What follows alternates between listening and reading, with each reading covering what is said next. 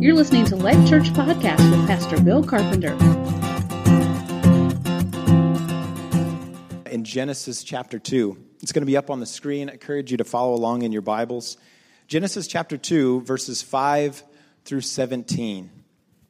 It says this When no bush of the field was yet in the land, and, and no small plant of the field had yet sprung up, for the Lord God had not caused it to rain on the land, and there was no man to work the ground.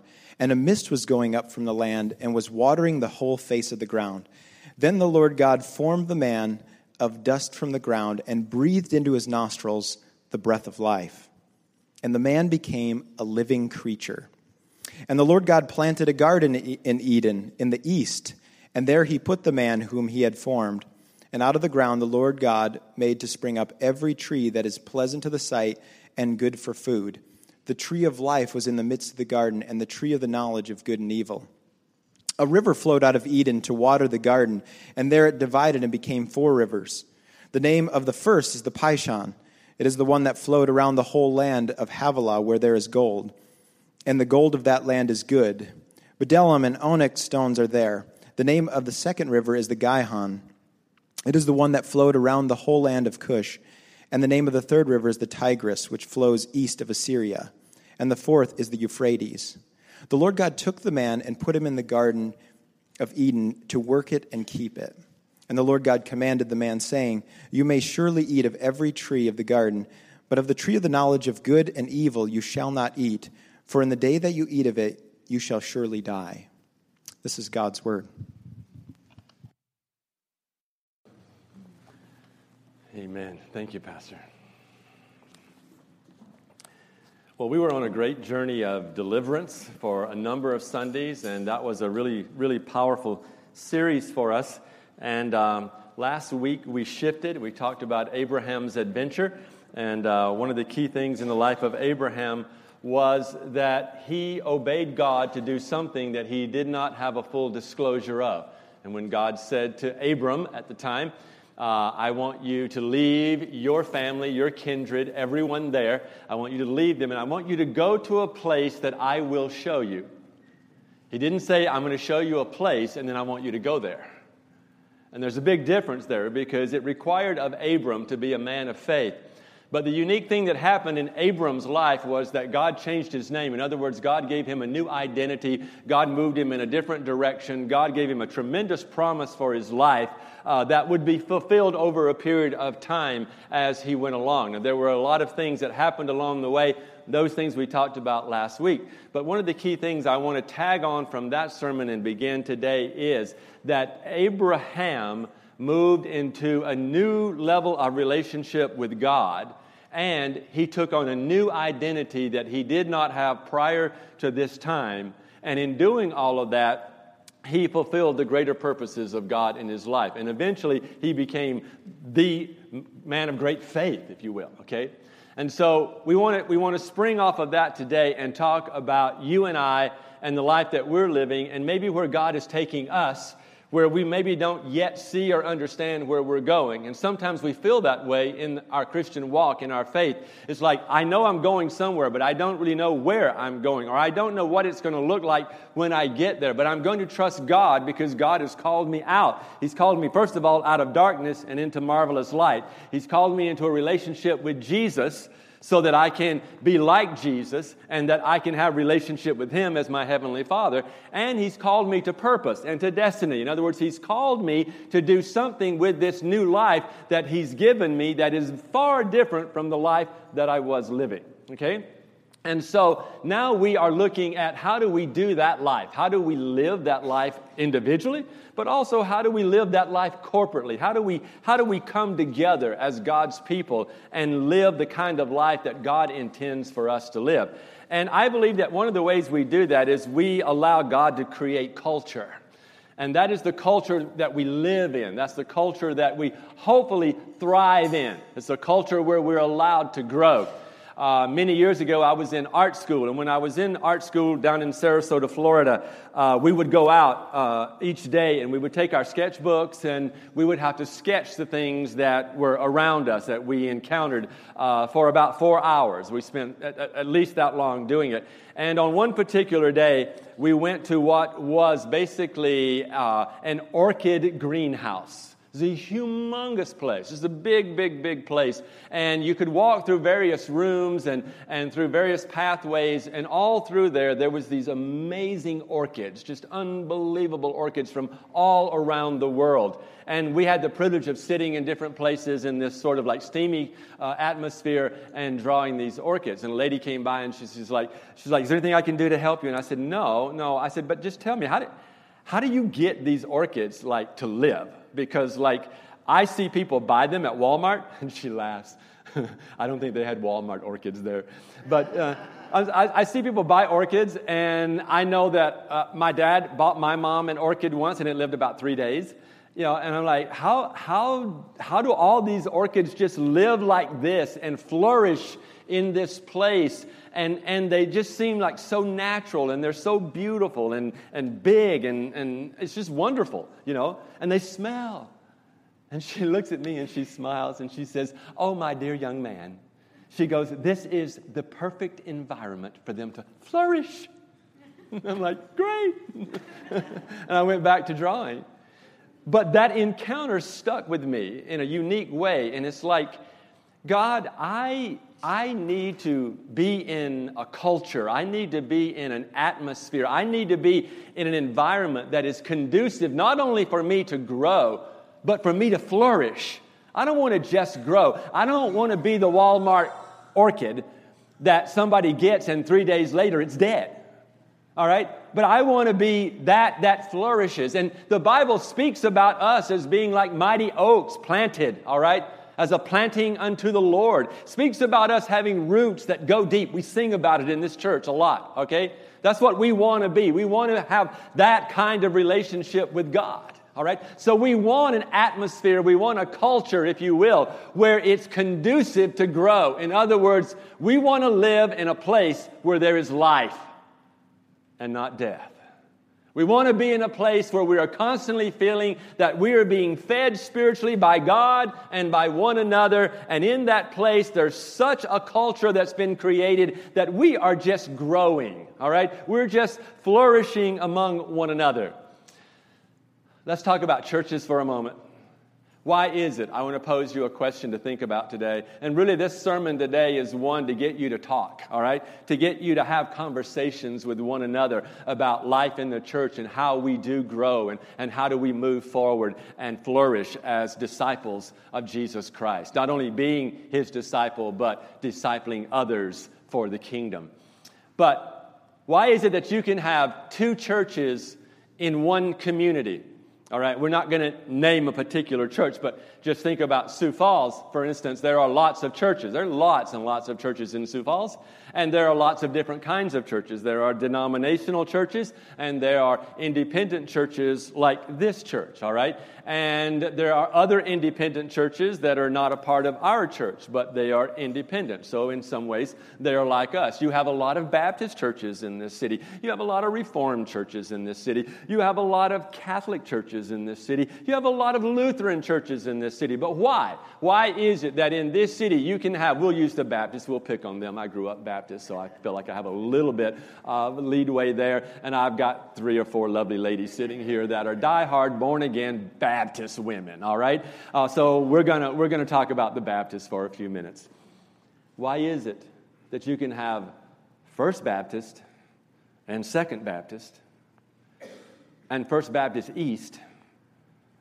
You can have all of these different churches. They're still Baptist, and in essence, in many ways, they're good churches because they're preaching the gospel of Jesus Christ. But why can you have a church where people are flourishing and they're positive? All right? Everything is going well and, and, and wonderful things are happening there. And when you talk to the people who attend that church, you just say you go to someone who's older and been there, say 20 years or 30 years, and they can tell you all of these wonderful things that have happened in that church and the times that they saw kids grow up and, and get saved and be baptized and, and, and have all kinds of fun opportunities. And you see kids in Christmas programs and they do crazy little things, but everybody laughs and loves on them and enjoys their innocence.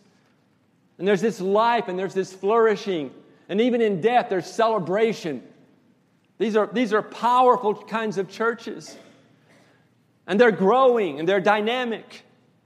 But you can have another Baptist church in the same community and it's struggling and it hardly grows and people come and people go, but it never moves much forward one way or another. And there is an environment there that people sense, but they can't really name. They can't really articulate or describe what it is. But there's just this kind of negative kind of atmosphere where people cannot flourish and they don't live in a good environment. And so they're not growing. And what's happening is people are not growing, rather, they're leaving. Same kind of church. They're both Baptist. They both preach Jesus. They both have people who love God. But what's the difference? What, what is defining one church over the other? I believe it's the culture. I, I believe it is the ability to flourish, to have life. And see, here's the thing Jesus said, I came to give you life, a life that is abundant. In other words, I didn't come for you to just live, I didn't come for you to just exist. I, I didn't come for you to just get by, all right? To just be a breather. All right? I came for you to have an abundance. I came for you to, to flourish. I came for you to embrace a greater life and live that life in such a way that your life actually contributes to the lives of others. So there's some kind of connectivity. There's some kind of place where you come together, and because of the common denominator of Jesus Christ in the power of the Holy Spirit, something is happening, and oh boy, it flourishes. All right? It just kicks off.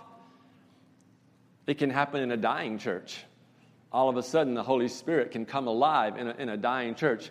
I remember re- reading and, and, and watching a, a video of a, a, revival called the Cornfield Revival in Kansas. Uh, and a little church in a little town, little community in Kansas just had an amazing revival. And before it was over with, people were flying in from all over the country to this little tiny church. And this revival was amazing. And people were getting filled with the Spirit and saved in powerful, dramatic ways and delivered from all kinds of bondages. And it was just a great thing for a season of time. God was moving in such a powerful way there. And later on, the, the senior pastor was interviewed, and someone said, uh, What happened? And he said, You know, it's the strangest thing. He goes, I, I came to this church, and everyone said, This church is dead. This is a dying church. And I, I really like questioned what I was doing. And I really went before God and I said, God, what do you expect me to do? This is a dying church. And he says, I expect you to do exactly what I did with my son. I expect you to resurrect it. And he dove in and sought God, and the Spirit of God came upon that man and that church and those elders, and people began to repent of their sins, and people began to, to follow hard after God, and people began to have prayer lives and get into the truth of God's Word, and truth began to change them and shape them. And as they did, it opened them up to be different than what they had been in death. And now they are living in life, and in life, they are flourishing. And this is what I'm saying to you and I today is that you and I need to live in that place of life. Now, it's interesting that in the story that David read to you in Genesis, it says that God built the garden. God created the garden, if you will. All right? He planted the garden. However, you want to look at that, okay?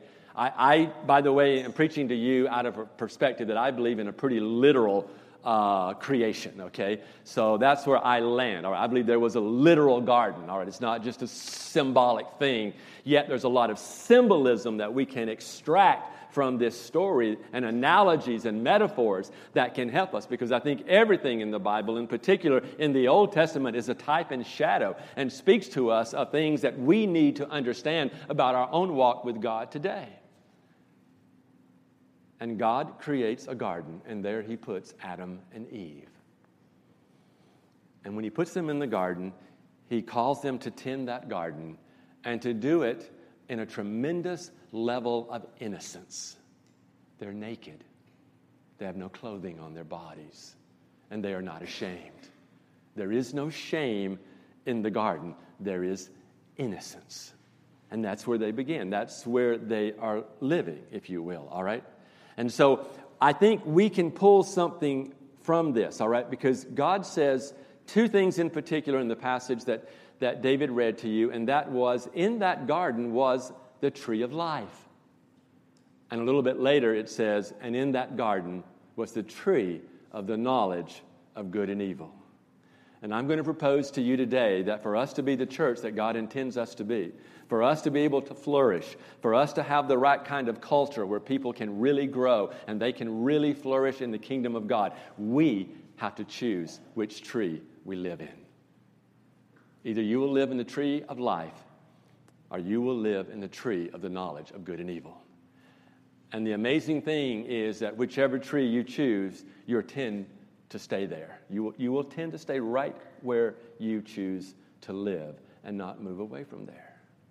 And so I want to challenge you and I today that we begin to understand the difference between living in a tree of life and living in a tree of the knowledge of good and evil. All right? So we're going to compare these two trees just a little bit, all right? And we're not going to we're not going to talk so much about like why Eve ate the apple, which really it isn't an apple. You know, I remember reading the story when I was a child, and all the books I read, it had an apple tree, and it was an apple in, in the book. You all remember them? Doesn't matter. You can go back 30 years when I was reading that story. You can read it with your kids when they are young. Maybe you have them now. You can read it with your grandchildren. I have a grandson. I've read the story with him out of the storybook Bible. There are the, you know, everywhere you look, it's it's, it's Eve with the long hair, and it's Adam standing behind the bush.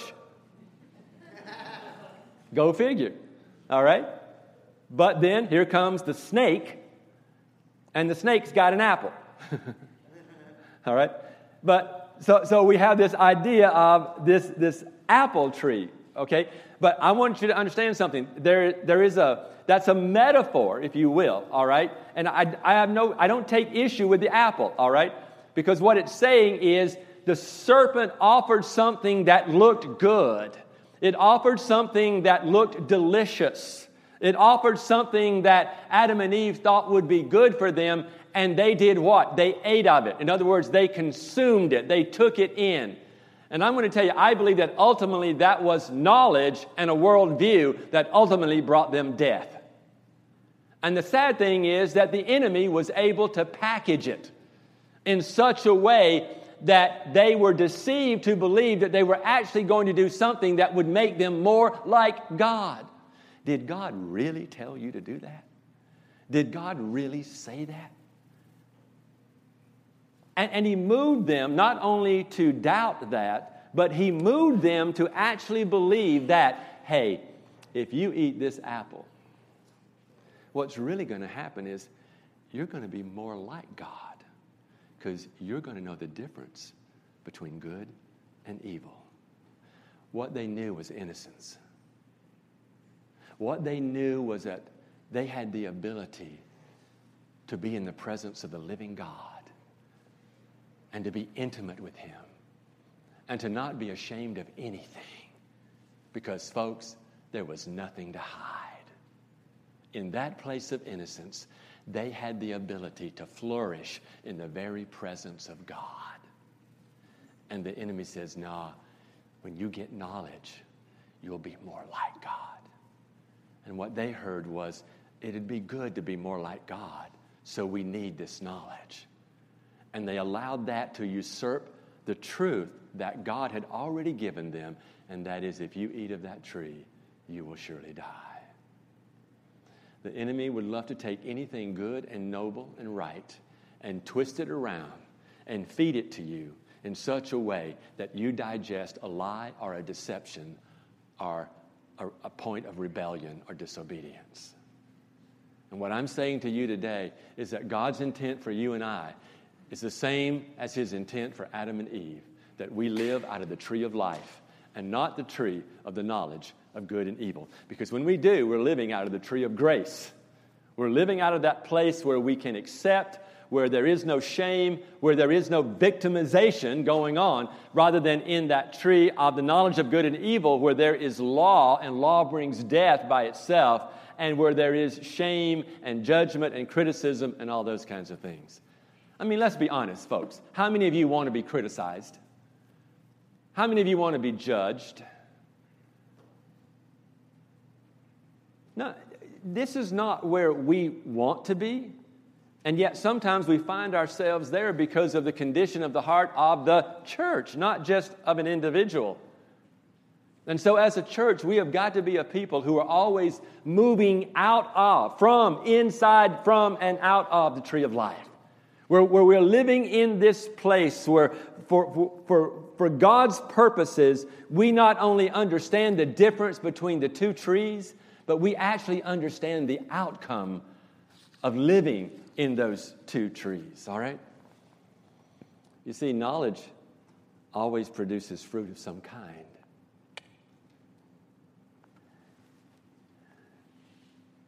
When Adam and Eve became disobedient, they took in knowledge, they took in understanding, all right? They realized at one point that they were naked. I mean, Adam says, I heard you coming, and I realized you were coming into the garden, and I was naked, and so I hid myself from you. All right?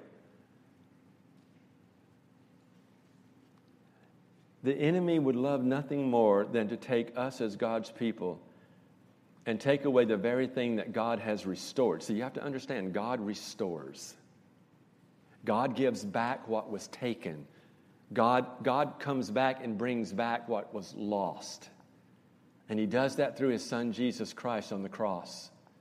And what Jesus brings to you isn't just eternal life, but what, what Jesus brings to you is the ability to re- regain your innocence. Please understand, I'm not advocating we're all going to run around naked. That's not what we're talking about here at all. All right, what we're talking about is your ability to approach God and your ability to approach one another. And you can do that without shame, without guilt, and without condemnation. Because you're not under the law. Jesus didn't come to put you under the law. Jesus came to fulfill the law and release you from it so that you could actually flourish and live in life. And you know what the enemy wants to do? He wants to take a church like this church or any other church in the world, and he wants to get everybody to feel victimized, and they got to blame somebody for something. Who did Eve blame? She blamed Adam. Who did Adam blame? Or Adam blamed Eve. Eve blamed the serpent. So you see, when you start to do that kind of stuff, it starts like a domino effect. And shame and blame begins to happen, and, it, and it, it permeates a body of believers to the point that everybody's pointing fingers at other people. And when they do that, they operate out of a sense of judgment. You can never be a judge unless you feel superior to all the people you're judging. And if superiority is where you're living, you're in the wrong tree. And so you and I have to be willing to say, okay, I need God to recalibrate me. All right, I need God to come into my garden. I need God to identify which tree I'm actually living in. I need God to help me so that I am living out of the right spirit. I'm living out of the right tree. And to do that means that we are taking in the right fruit. There's an old saying one bad apple spoils the whole bunch. Yeah, one bad apple did a lot, so to speak. All right? But there, it, Jesus is referred to as life. He is referred to as the bread of life. He said to, to many who actually turned from him because they thought it was a hard saying, but he says, You need to eat of me. And metaphorically, that's exactly what we need to do. We need to eat of the Lord. That's what you're going to do today. We're going to take you to the table today, and you're going to eat of the Lord. Because in Him there is life. And so we need to be running to Him. We need to be charging towards Him. And what we are doing with our life needs to be of substance that we are filling up with the Lord. This is why we preach to you the disciplines before we ever preach to you freedom uh, from bondage. And we need to be in the Word, and we need to be reading the Word, and we need to be praying and all of these things. But you don't do that out of the tree of the knowledge of good and evil. You don't do that just because Pastor Bill stood up and said, hey, we need to be praying. And I, don't get me wrong, I love our early fathers of the church. I love our missionary fathers who paved the way on the mission field. I love these men who, who stood up and, and with great confidence and faith said, I can't do a thing lest I pray four hours a day. Hallelujah. Well, I can't pray four hours a day. I don't have it in me to pray four hours a day solid. I would go crazy and bonkers if I did that. But God bless the man who can. But see, you and I, who can't do that, can't be under the law of those who can do that. And so, you, in your best efforts, cannot make your best efforts the law for others. You and I have to live in the freedom that we all can work out our own salvation with fear and trembling, and we can do this together without judging and without pointing and without making laws. If I ever get to the place that I can pray for four hours a day, I'm going to tell you what I would do. maybe this is why God doesn't allow me to, to, to find that place. I'm going to stand up and tell all of you. I'm going to brag about it. I, I'm praying four hours a day. What are you doing? Well, I just, I just sat in the wrong tree. You know, we, we can't do that kind of stuff. There needs to be, you need to come in here free.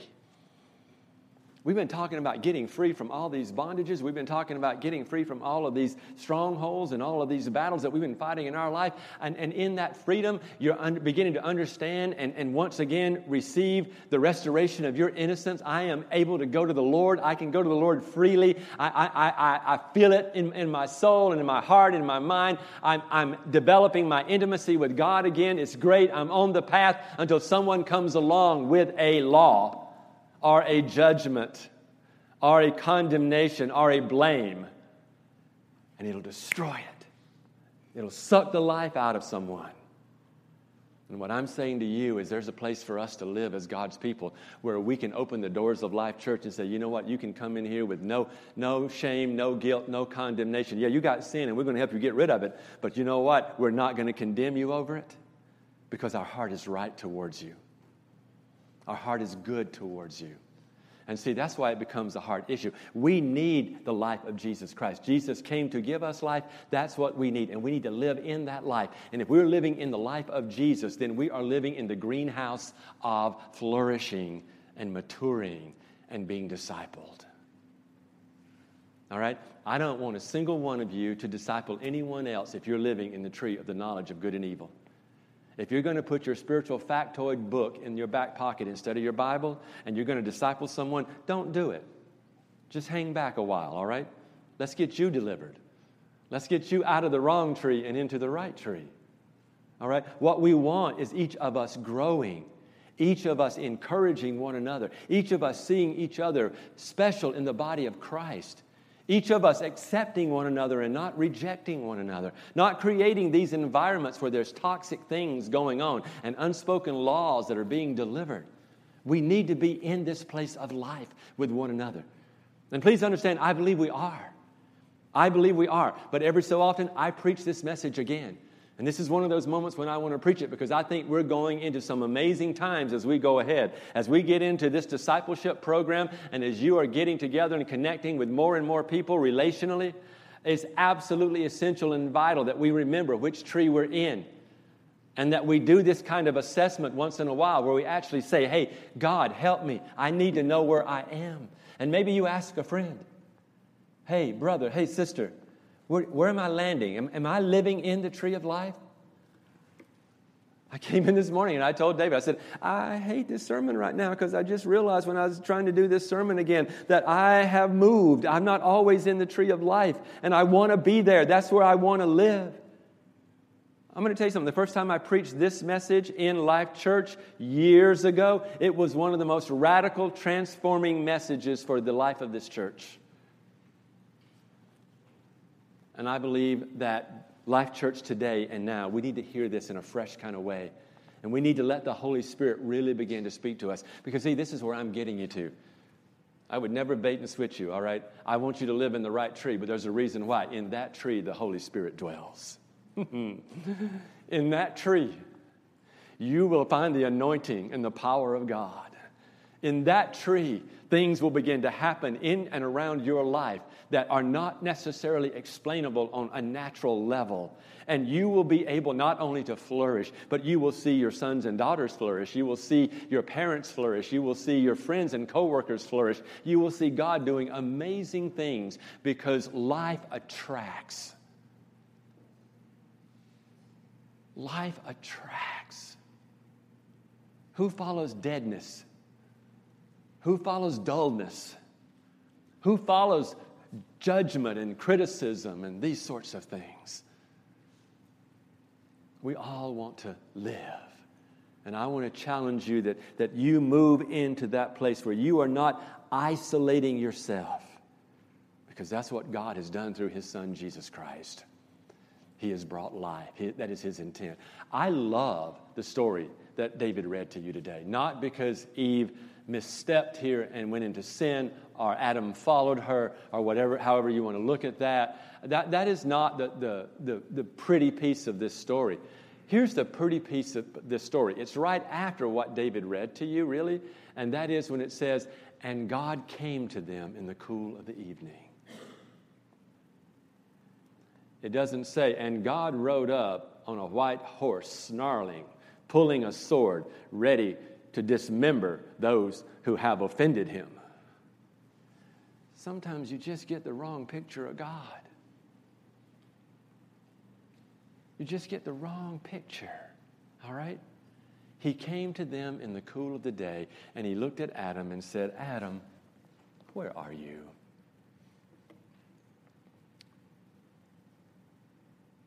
He knew.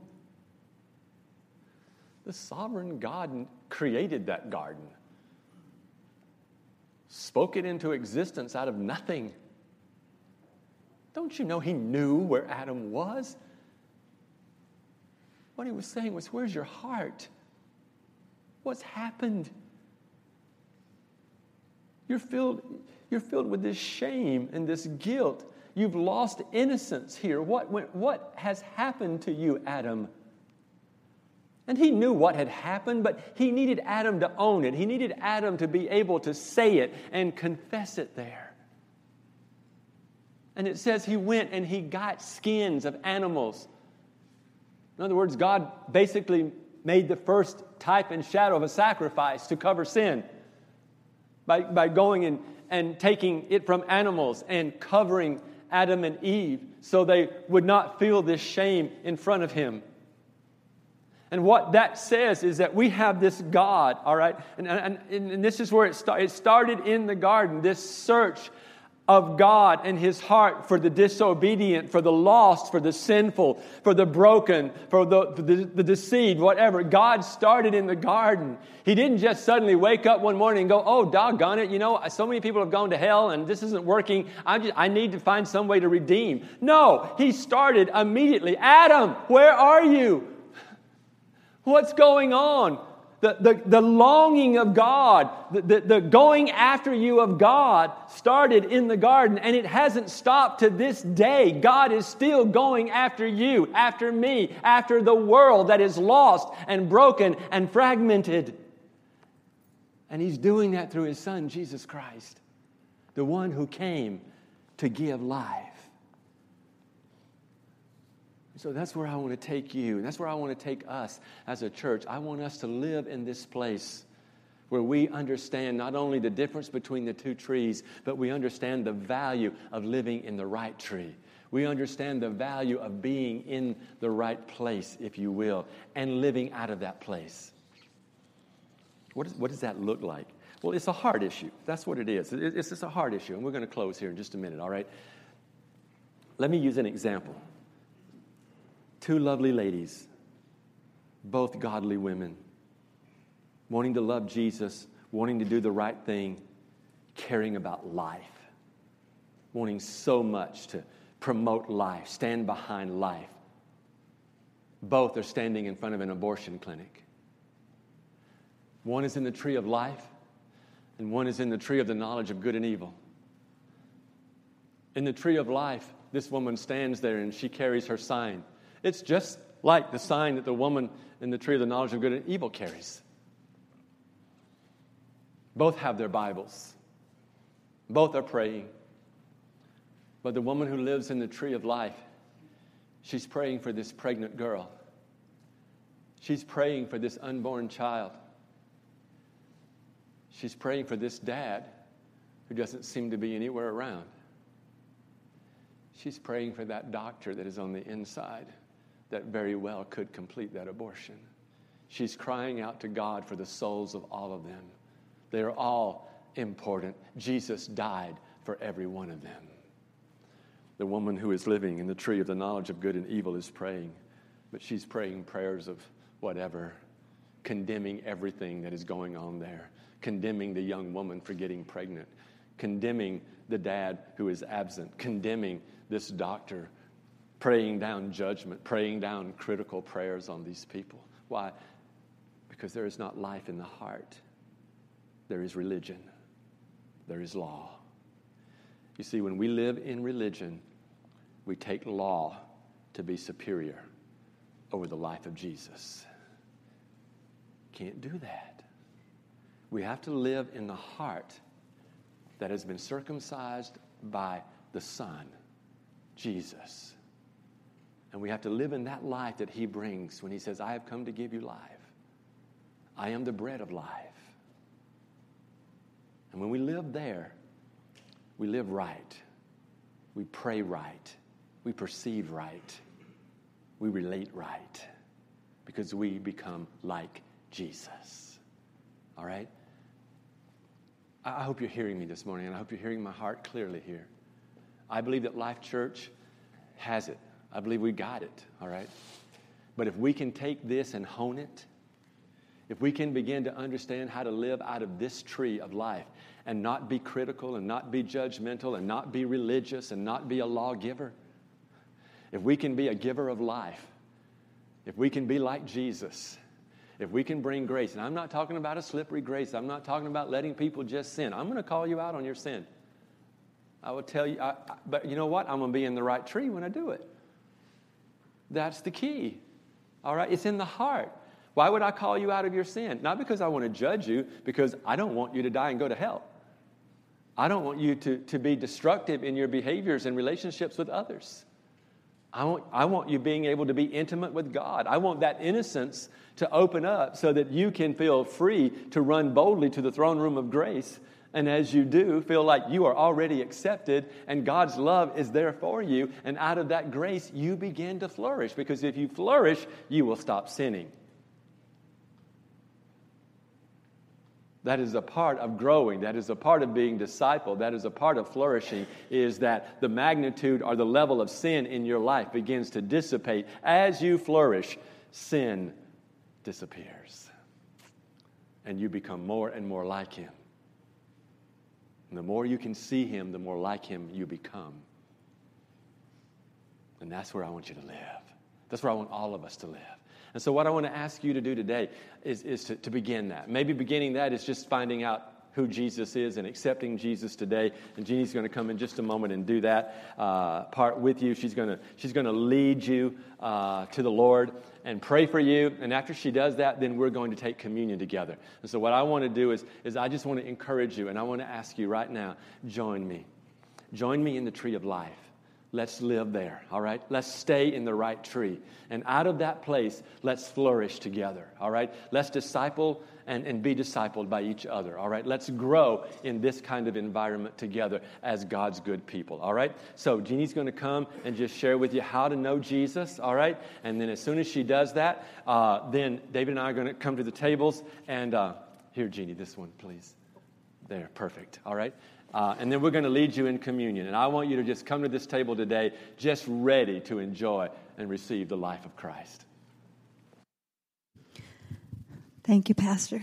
It's a powerful message. You know, and in the beginning, God created this perfect place for us to dwell and to live.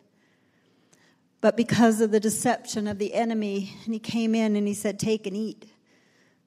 But it wasn't out of a place of love and redemption, it was out of a place to tear us down and to destroy us. But then God sent his son Jesus to come for us, to be, you know, where the enemy wants us to live in shame and guilt and all of that. Jesus came to take that. He took our shame, He took our guilt, He took everything upon Himself so that we might find freedom. And in taking that, He said, Take and eat of my body, of my blood that will give you eternal life. And in taking all of that and wanting to give, he suffered for us. He was nailed to a cross and died for us that we might have that eternal life. And in dying for us, he was buried. And three days he rose again, taking all of that, all of that shame, that guilt, that judgment, that condemnation with him. And he defeated the enemy and sits at the right hand of the Father now for each one of us. That we too may one day see that beautiful garden that He created for us from the very foundation of the world. And we can have that.